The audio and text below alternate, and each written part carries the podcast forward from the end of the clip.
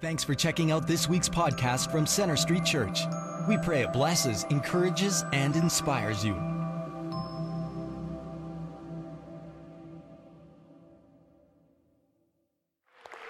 Well, we do welcome you to Center Street, those of you who are joining us online, and also those of you here at Central Campus. And um, those of you who are meeting together at one of our other campuses in Airdrie, Bridgeland, South Calgary, and in Northwest Calgary at Crowfoot. Uh, we're making our way through the book of Colossians together, and today we come to Colossians chapter 3, verse 5. And so I'm going to ask you to stand with me and join me in reading uh, this passage together.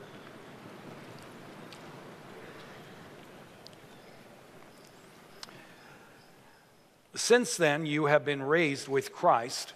Set your hearts on things above, where Christ is seated at the right hand of God. Set your minds on things above, not on earthly things. For you died, and your life is now hidden with Christ in God. When Christ, who is your life, appears, then you also will appear with him in glory. Put to death, therefore, whatever belongs to, to nature sexual immorality impurity, lust, evil desires, and greed, which is idolatry. Because of these, the wrath of God is coming. You used to walk in these ways in the life you once lived. But now you must also rid yourselves of all such things as these anger, rage, malice, slander, and filthy language from your lips. Do not lie to each other, since you have taken off your old self with its practices and have put on the new self, which is being renewed in knowledge in the image of its creator. Let us pray. Our Heavenly Father, we again thank you for your word, its instruction for life, the wisdom that it offers us. And Lord, I pray that uh, you would um, just instruct us today um, in terms of your intended meaning in the words that we just read. Pray also, Lord, that um, you would soften our hearts. Uh, you would remove distractions, uh, allow us to focus. And Lord, uh, that you would give us the courage to respond in whatever way you'd have us to. Before we pray it all, in Jesus' precious name. Amen. You may be seated.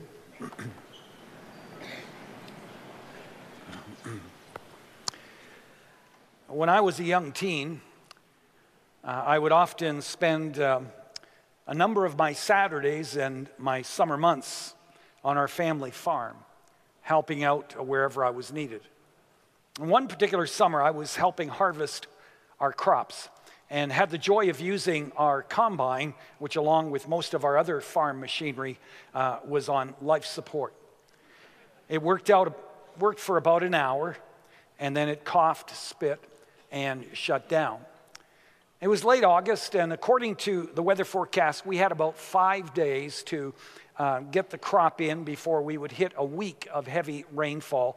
And we just knew that if we didn't get the crop in before then, we probably would never get it in.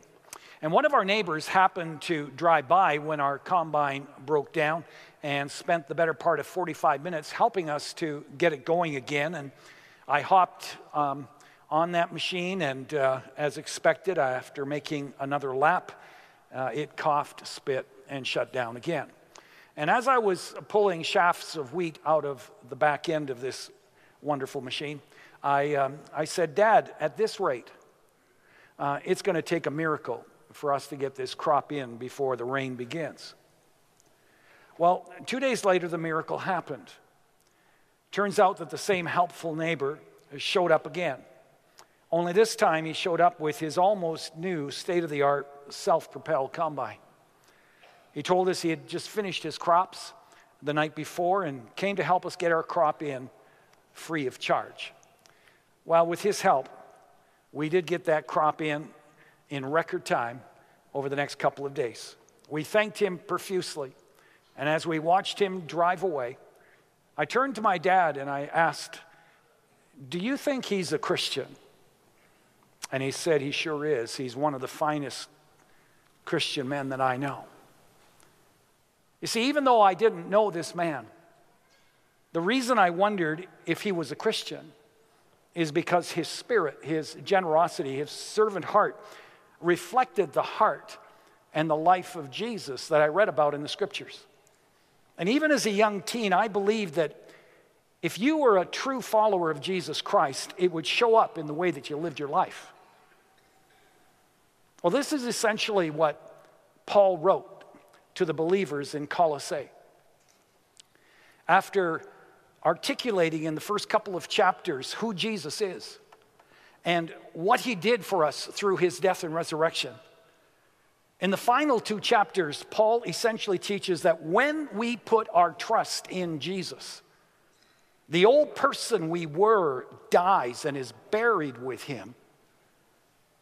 He invades our lives and becomes one with us. He, and we, as a result, become spiritually alive in Him, and our heart is dramatically changed.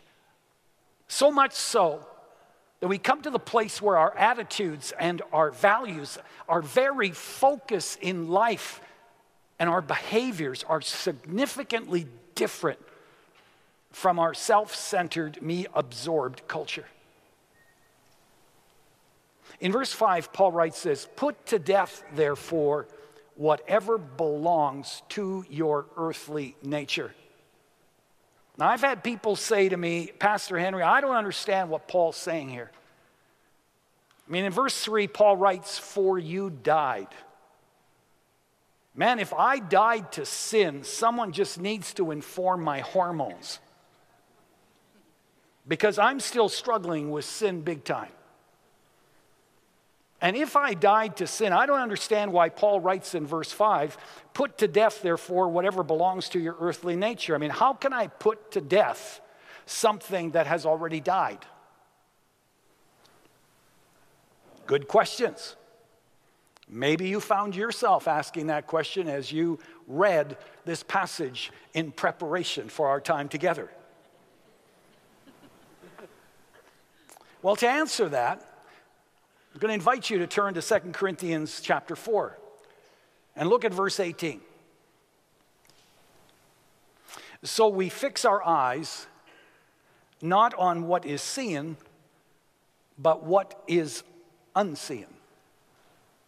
For what is seen is temporary, but what is unseen is eternal. Dan Stone points out that this verse contains two truths. One truth talks about things that are seen and temporary, and the other truth talks about things that are unseen and eternal. And he says, Keep your eyes focused on that which is unseen and eternal. In the same way that here in chapter 3, when he says, Paul says in verse 1, Since then you have been raised with Christ, set your hearts on things above, on the eternal things not on the temporary, earthly things. It could be pictured like this. You see it on the screen in front of you.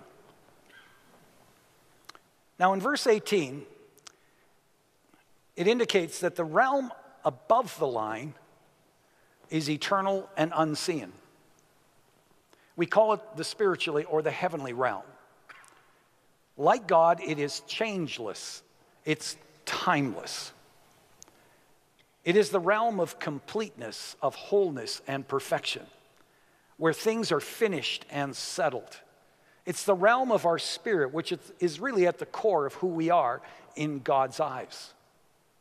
Now, on the other hand, the realm below the line is visible and temporary. We call it the natural realm or the earthly realm. It's the realm in which we live. It's the realm of creation having a beginning and an end. It is the realm in which we see both good and evil. It is the realm where we often say, I want to grow in Christ, but I'm not there yet. It's the realm of sanctification. Now, again, to be clear, both realms are vitally important to God, in part because He created them both. We are simply acknowledging what Paul says are these two realms and that from God's perspective, the spiritual or the eternal realm is greater than the other. That is where God wants us focused. Now, the problem is sometimes we get confused about which realm the scriptures are speaking to or scriptures are speaking about. Sometimes we read a passage, we assume it's referring to the temporary or the earthly realm, when in fact it's actually speaking to the eternal realm. Turn over to Hebrews chapter 10, verse 14, and just use that as an example. This is what it says For by one sacrifice he has made perfect forever those who are being made holy. Now, at first glance, this verse is confusing because it talks about us being made perfect forever. But then it goes on to say we are being made holy or perfect. So we're perfect forever, but we're being made perfect or holy. And yet, this verse is actually talking about the eternal and the earthly realm, both realms. Through Christ's sacrifice on the cross, God has already perfected those of us who are in Christ. And you say, well, how is that? Well, when we put our trust in Jesus Christ as Lord, the Bible says that God takes the sin that's on our account, that we're liable for, and He puts it on Christ's account. And he takes the perfect righteousness of Jesus and he puts that on our account. I mean, it's a marvelous, grace filled exchange. Take it any time. 2 Corinthians 5:21 says this, God made him referring to Jesus, God made him who had no sin to be sin for us so that in him we might become the righteousness of God. He became sin for us. He paid the price. In exchange, he gave us his perfect righteousness. Righteousness, or a right standing of total acceptability to God, is a gift. You don't work for it, you don't earn it, you don't deserve it. Like any gift, all you can do is either accept it or reject it. And once you do accept it, it's yours. At that point in the spiritual realm, you are in Christ. You are in Him and He is in you. You are one with Him.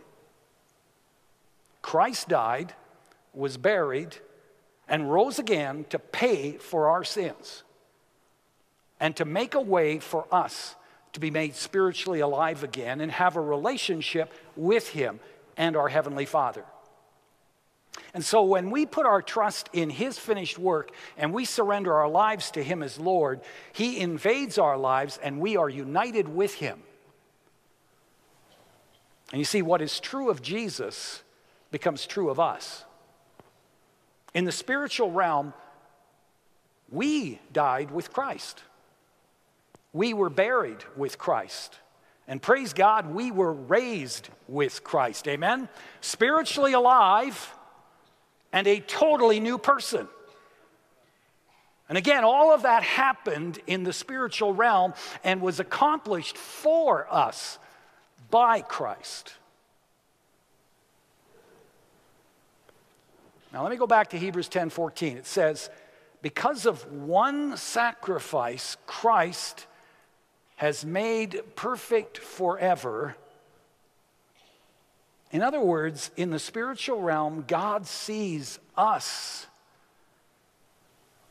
perfect forever. As forgiven, He sees us as forgiven, as righteous, and as holy not because we're living perfectly in the earthly realm. Anybody want to argue about that? No, not because we're living perfectly in this life, in this realm, but because we are in Christ and He is perfect. Amen?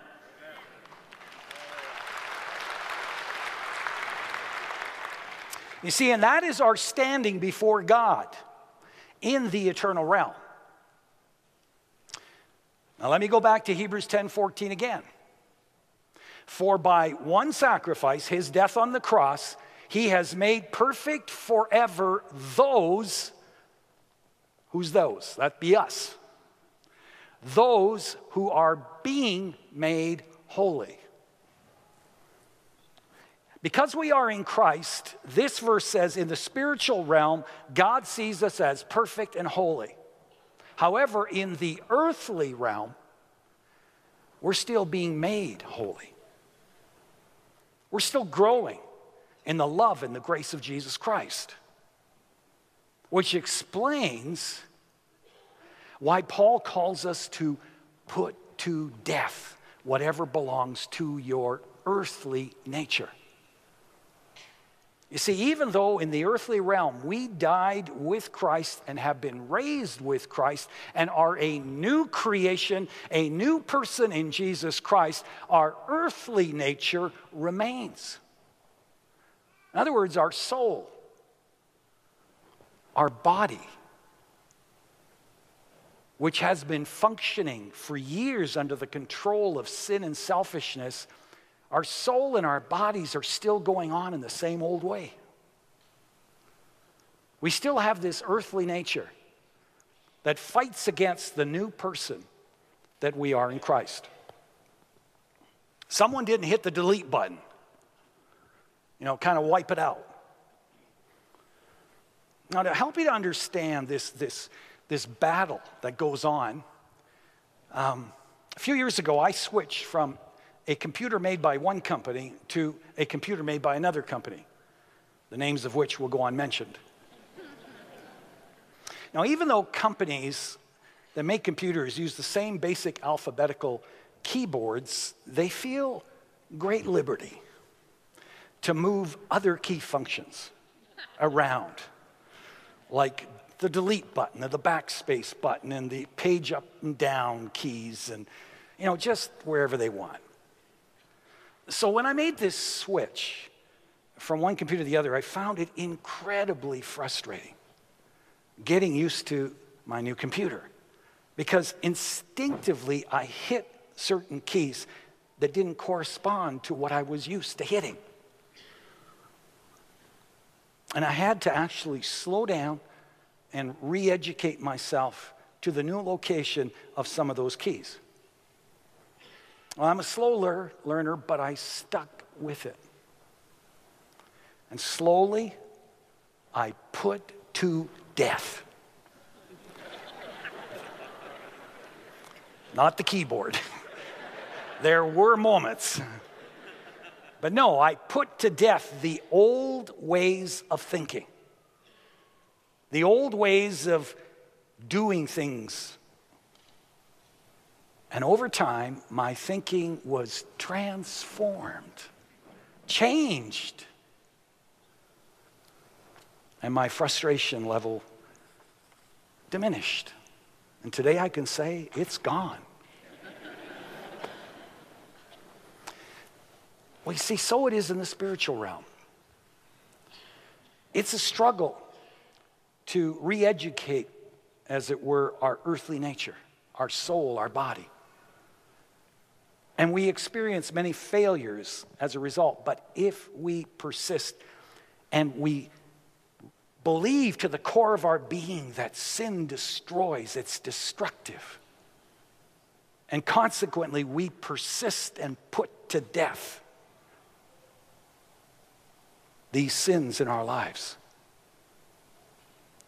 And we allow the Holy Spirit to bring it under control of the new life that we have in Christ we will increasingly experience the victorious life that Jesus wants us to experience and to live.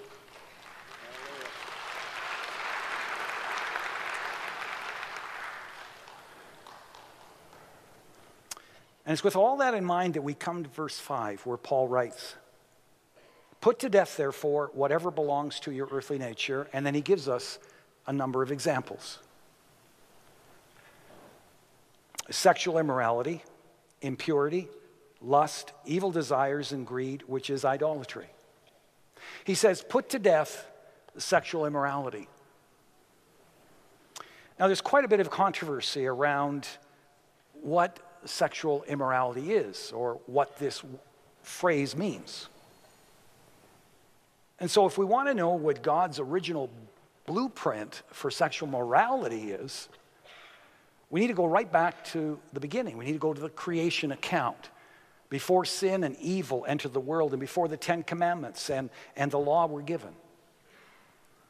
So turn to Genesis chapter 2 and go down to verse 24. And while you're doing that, I'll just tell you quickly that just before this passage, we read about the creation of Eve, making Adam a very happy man.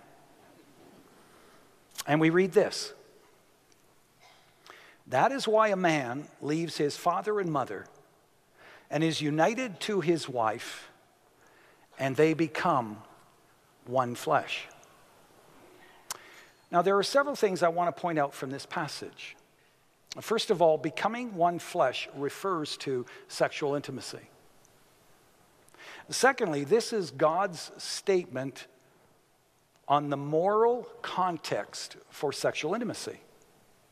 It is to be between a man and a woman who are united in marriage. Notice it says, a man will leave his father and mother and be united with whom? Um, does it say the person he is dating? Does it say his fiance? No, it says his wife. Now, Jesus reinforced this in Matthew 19, verse 4 when he said, Haven't you read that at the beginning, the Creator made them male and female, and said, For this reason, a man will leave his father and mother and be united with his wife, and the two will become one flesh. So they are no longer two, but one flesh. Thirdly, notice that this statement is a positive statement and not a negative statement on sexuality. God is no killjoy. You know, He invented sex. Yay, God. it's not dirty. Sex is not a disgusting thing the way some people have believed and perhaps still do. But like everything in life, we must not abuse it. All of God's gifts have limitations on them placed upon them by God. For example, God's given us the gift of water. You can't live without water, but too much of it and you'll drown. God has given us the gift of fire. But fire can either warm you or it can burn you. It's how you handle it. And God says, I've given you this drive called sex. Properly controlled and expressed in marriage between a man and a woman, it's beautiful, it's fantastic. But outside of marriage, it is detrimental to your health as a human being, emotionally, spiritually, and in some cases, even physically.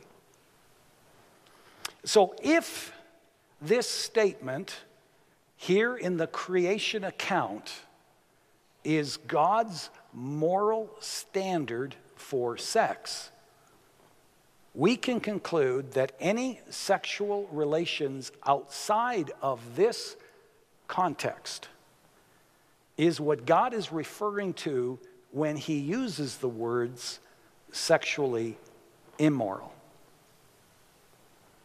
And God says and asks, Am I truly your Lord and Master? Have you genuinely surrendered your life to me in all things? Do you trust me? in this? Do you believe I have your best interest at heart in all things, including your sexuality? Or are you going to reject God and not believe Him or trust Him in this? He says, If you trust me, If I am your Lord and Master, then put to death sexual immorality. Secondly, put to death impurity. Now, this is referring to taking something that is pure and good and perverting it. A good example of this, of course, is pornography. Pornography dishonors and dehumanizes the women and the men who are used to produce this filth. Statistics show that upwards of 70% of Christian men struggle with porn, and over 20% of women do as well. Now, many people give themselves permission to dabble into porn, believing that they're not hurting anyone.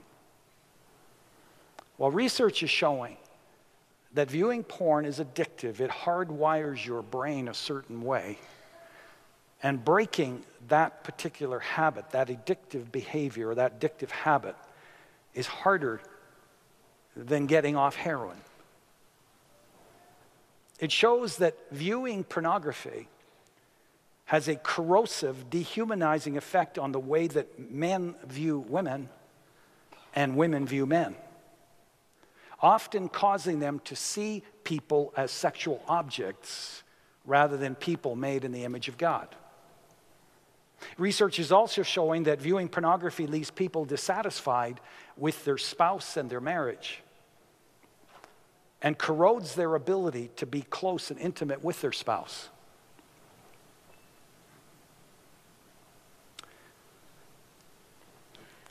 This is no small matter, friends. And if you're struggling with this or some other form of impurity, I plead with you to see it for what it is to understand the warning that God is giving to you out of love for you. Stop believing the lies. Stop making excuses and get the help that you need. Here at the church, get engaged with our freedom ministries. Or talk to one of our pastors and we'll try to direct you in a way that you can get help. You know, centuries ago, Job said, I made a covenant with my eyes that I made a covenant with my eyes not to look lustfully at a young woman. And what Paul writes, when Paul writes here, put to death impurity, he's calling us to make that kind of commitment that we will not look lustfully at anyone else. Putting to death impurity means I'm prepared to get rid of books and magazines and videos, whatever it, it, whatever it is that moves me toward impure thoughts. Putting to death impurity means I'm prepared to give my wife or my parents or my best friend permission to monitor what sites I am surfing and visiting on the internet. Now, again, please understand, I'm not endorsing any kind of legalism here. But, folks, how many lives, I ask you, how many lives, how many marriages, how many relationships have to go up in smoke before we realize the seriousness of God's warning here and acknowledge the horrendous carnage that's created by all of this, despite a world around us that makes us want to believe it's no big deal.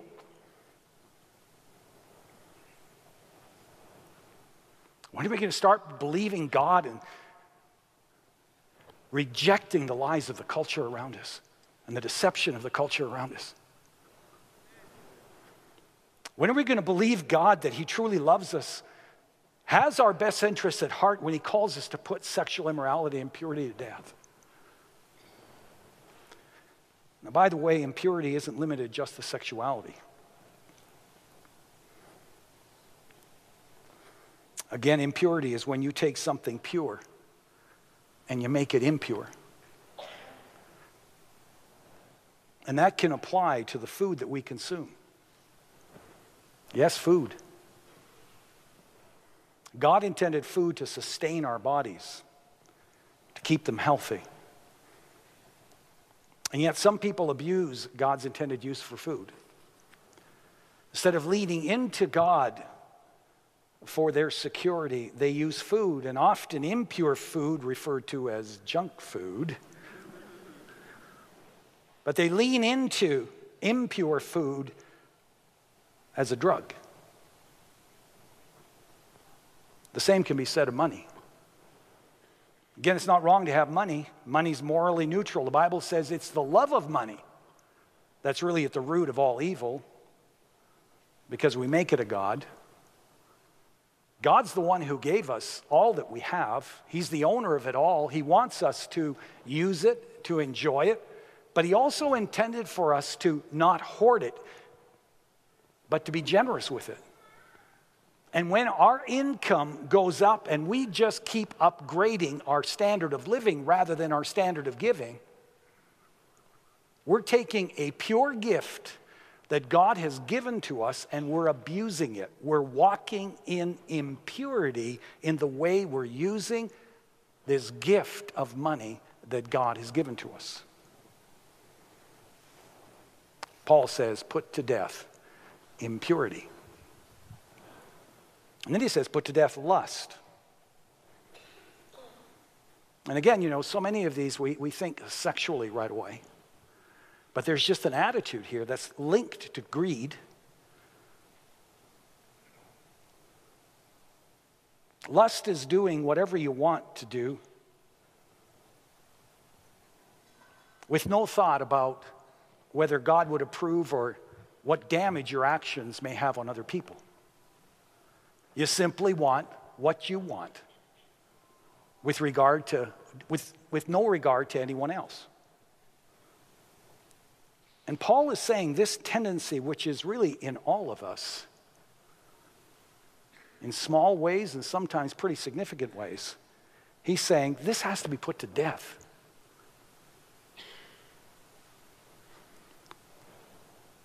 He says, put to death evil desires. And if you look at verse 8, Paul gives us an additional list of sins that really flow from the evil desires of the heart. He writes, But now you must rid yourselves of all such things as these anger, rage, malice, slander, filthy language from your lips. And we often kind of see these as social sins. You know, everyone does it, it's very common. And so we just kind of downplay it.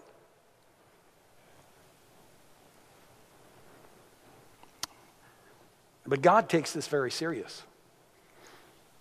Takes this as serious as the first list that we've just looked at. Because you see, all of these ones in verse 8, they stem from selfish desires within us.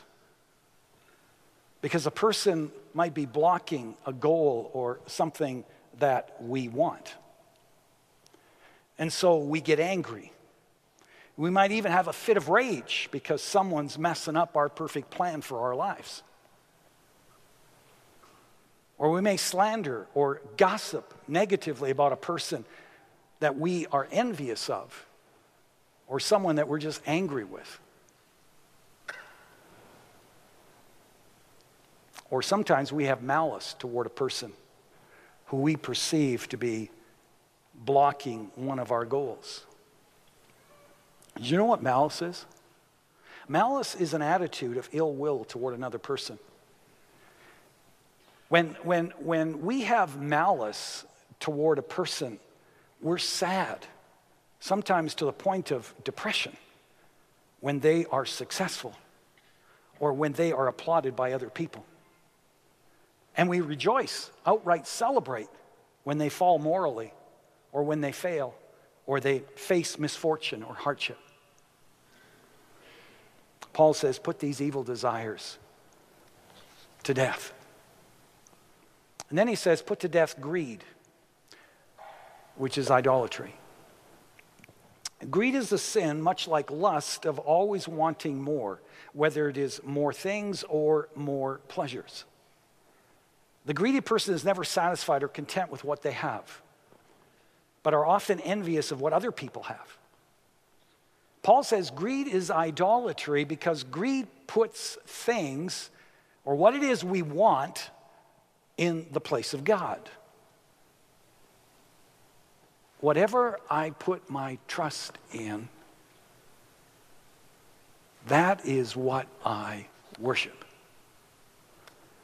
Ken Hughes, Kent Hughes, he says if people were really honest, including many Christians, they would realize that their materialism is their true religion. Because their trust, their security, and their confidence is more in their money and their possessions and in their positions than it is in God. And he warns us that the greed of things can be more dangerous, actually, than sensual sins. Because materialism and greed has so many respectable forms. It can be covered over so easily, made to look actually quite altruistic. As someone once said, if a man is drunk with wine, we kick him out of the church. On the other hand, if he's drunk with money, we make him a deacon. that is how subtle materialism can be in our lives. And this is why Paul seems to warn against greed over and over again. Because when we commit adultery, we kind of know it, right? It's not like, oh, gee, you know, I didn't think about that. That was actually adultery.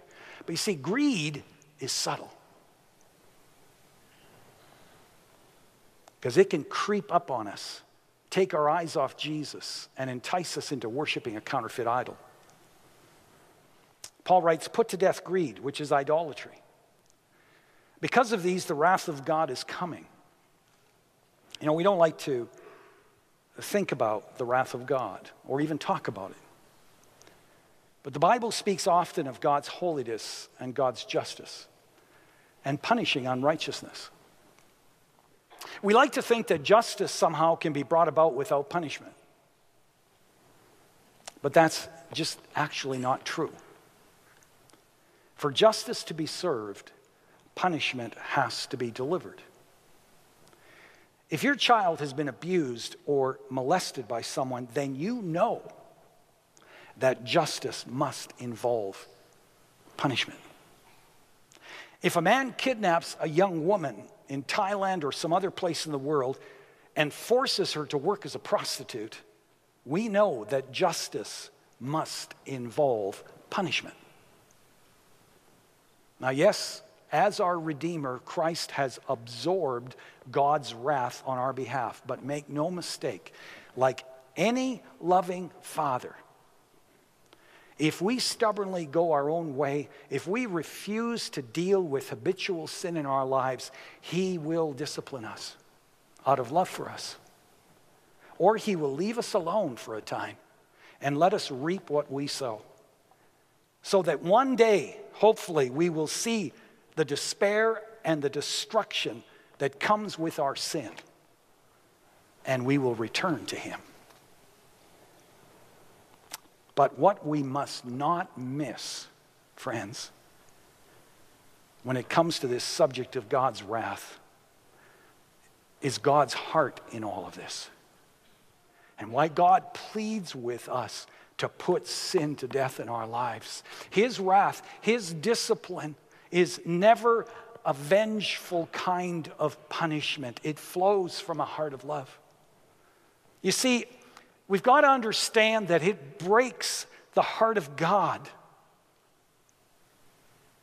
Our sin breaks his heart because he knows what sin does to us.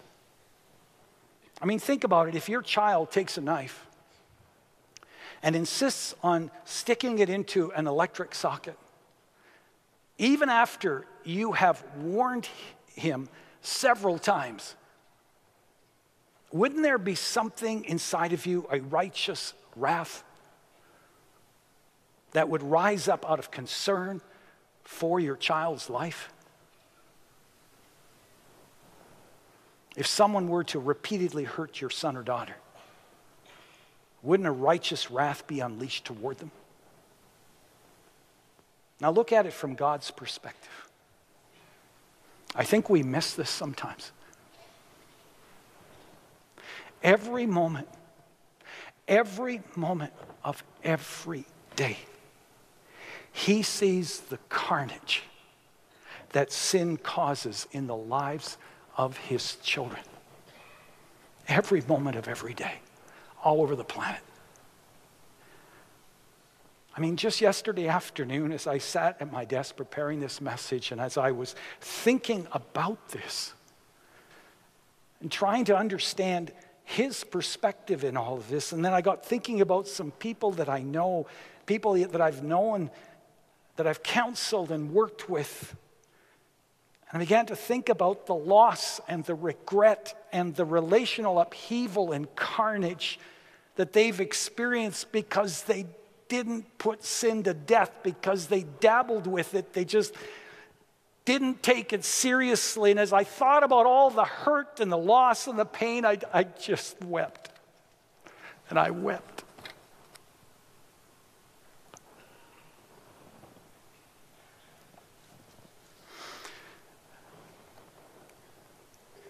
God is not our enemy. He's not up there with a big stick just looking for us to step out of line so he can whack us, as if that's the only thing that gives him any kind of thrill.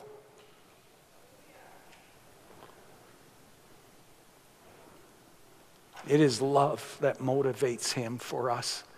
And when he sees the carnage that's created by our sin, he is grieved.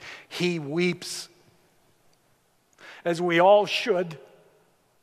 He just weeps over the loss and the hardship that comes our way because of our sin. And he pleads with us, as he does here in Colossians, to put sin to death in our lives. Because he wants it to go well with us and our children forever. Read Deuteronomy 6.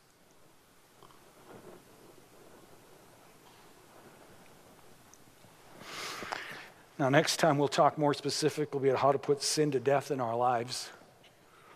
I want to wrap up by just going back to one statement in verse 5 that Paul makes. Essentially, that list, he gives that long list. At the very end of all, all of it, he says, essentially, all these sins is really idolatry. You see, whether we realize it or not, as we live our lives, we either worship God or we worship ourselves. If Christ is truly our Lord and our King, then we will want to do what He wants. On the other hand, when we are our own Lord, then we're going to want to do what we want to do. And you see, when you don't care what God says or what pleases the Lord and, and you just do what it is you want to do, you have chosen yourself over God. And that, my friends, is idolatry. It's the source of all sin. I'm doing it my way rather than God's way. And that is the issue that all of us have to settle in our lives. Who will be the Lord of my life? Who will I believe with respect to what success is, to what brings satisfaction in life, and a whole host of other things, like what matters in life? Who will I believe? Who will I trust not only with my eternity, but my life here on earth? Do I want what God wants for my life? Or do I want what I want? We're going to close this service by taking the Lord's Supper together. And you know, one of the reasons that God wants us to share the Lord's Supper is so that we might be reminded of the very truths that we just looked at in his word together today. In Colossians 1:13, Paul reminds us of this. He says, "For he has rescued us from the dominion of darkness." Wow. and brought us into the kingdom of his Son. The Son that he loves, in whom we have redemption, the forgiveness of sins. Because of Christ's amazing love for us, demonstrated by his sacrificial death on the cross, we are forgiven, we're redeemed, we're made spiritually alive. We, we stand holy, complete, and righteous before God without condemnation. We are loved and accepted without reservation. That is the inheritance that is ours in Christ. This is what Jesus did for us. Now, why did he do that for us? Why did he sacrifice his life for us? Well, he did it for a number of reasons, but he didn't do it just so that we would stop sinning, as important as that is. See, the goal of the Christian life, we have to understand, is not to stop sinning. Paul says it's an important goal because your Heavenly Father wants it to go well with you in this life. It's an important goal, but it's not the ultimate goal. No, the ultimate goal, and this is what I want us to take away, and what I want us to approach the Lord's table with. The ultimate goal of the Christian life is that we would be a friend of Jesus. He died, He was buried, He rose again so that we might come alive and be His friend. That we might know Him intimately, even as He knows us. John 17, just before he was arrested and crucified, Jesus was praying to his Father, and he said, Father, may they know you and Jesus Christ, whom you have sent. May they know you. His passionate desire is that we would know with him, that we would walk with him daily. The last thing he said to his disciples before he ascended to be with his Father was, I am with you always to the very end of the age. I'm with you. I want to walk with you. I want to do life with you. I want to direct your steps. I want to empower you. He is with us. And He wants to do all these things with us and for us. But here's the thing it is not going to happen unless we're all in with Him. Unless we believe Him and the truth of His Word, unless we totally trust Him with our lives and our future, unless our friendship with Him is our ultimate priority.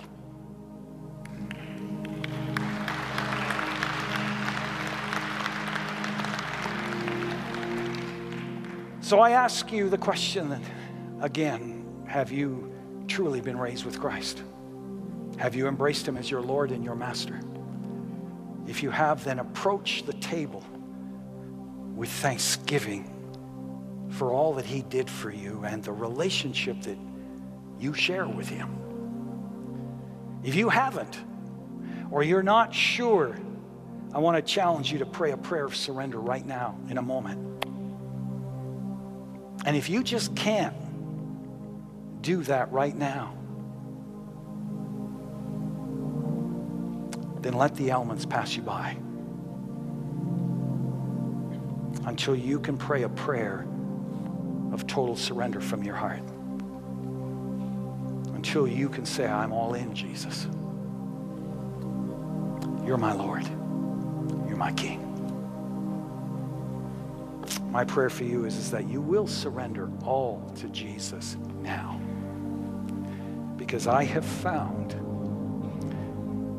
you will never have a closer, more faithful friend than Jesus.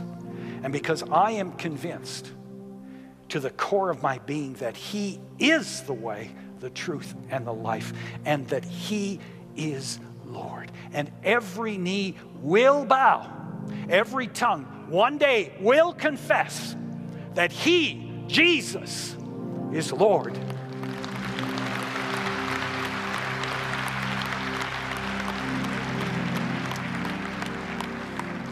Would you just bow your heads?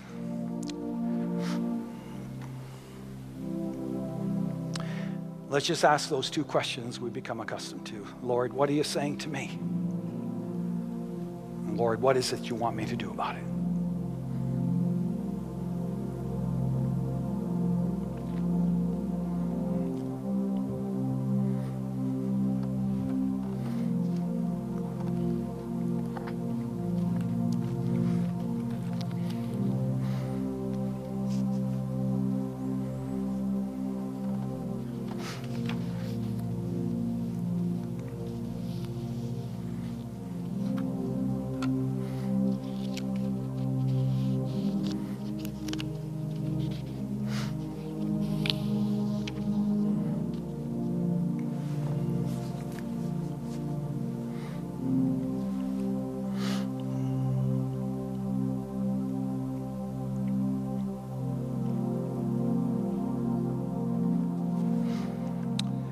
Chapter 22, we read, When the hour came, Jesus and his apostles reclined at the table. And he said to them, I have eagerly desired to eat this Passover with you before I suffer. For I tell you, I will not eat it again until it finds fulfillment in the kingdom of God. After taking the cup, he gave thanks and said, Take this and divide it among yourselves. For I tell you, I will not drink again of the fruit of the vine until the kingdom of God comes. And he took bread, gave thanks, and broke it, and gave it to them, saying, This is my body given for you. Do this in remembrance of me. Our Heavenly Father, we just praise you today because you are the all powerful, all knowing, everywhere present one, the God of all creation. We thank you, Lord, for your majesty, your faithfulness, your mercy and grace, for saving us, Lord from our sins and loving us despite our unfaithfulness, our failures, and our sin. Lord, we long to be in close relationship with you, and so we ask, God, that you would forgive us for those times we've gone our way rather than your way. Those times that we've not involved you in our day. The times we've just taken you and your grace for granted. Cleanse us, Lord, of sin. Renew us by your Holy Spirit that we may perfectly love you and magnify your holy name.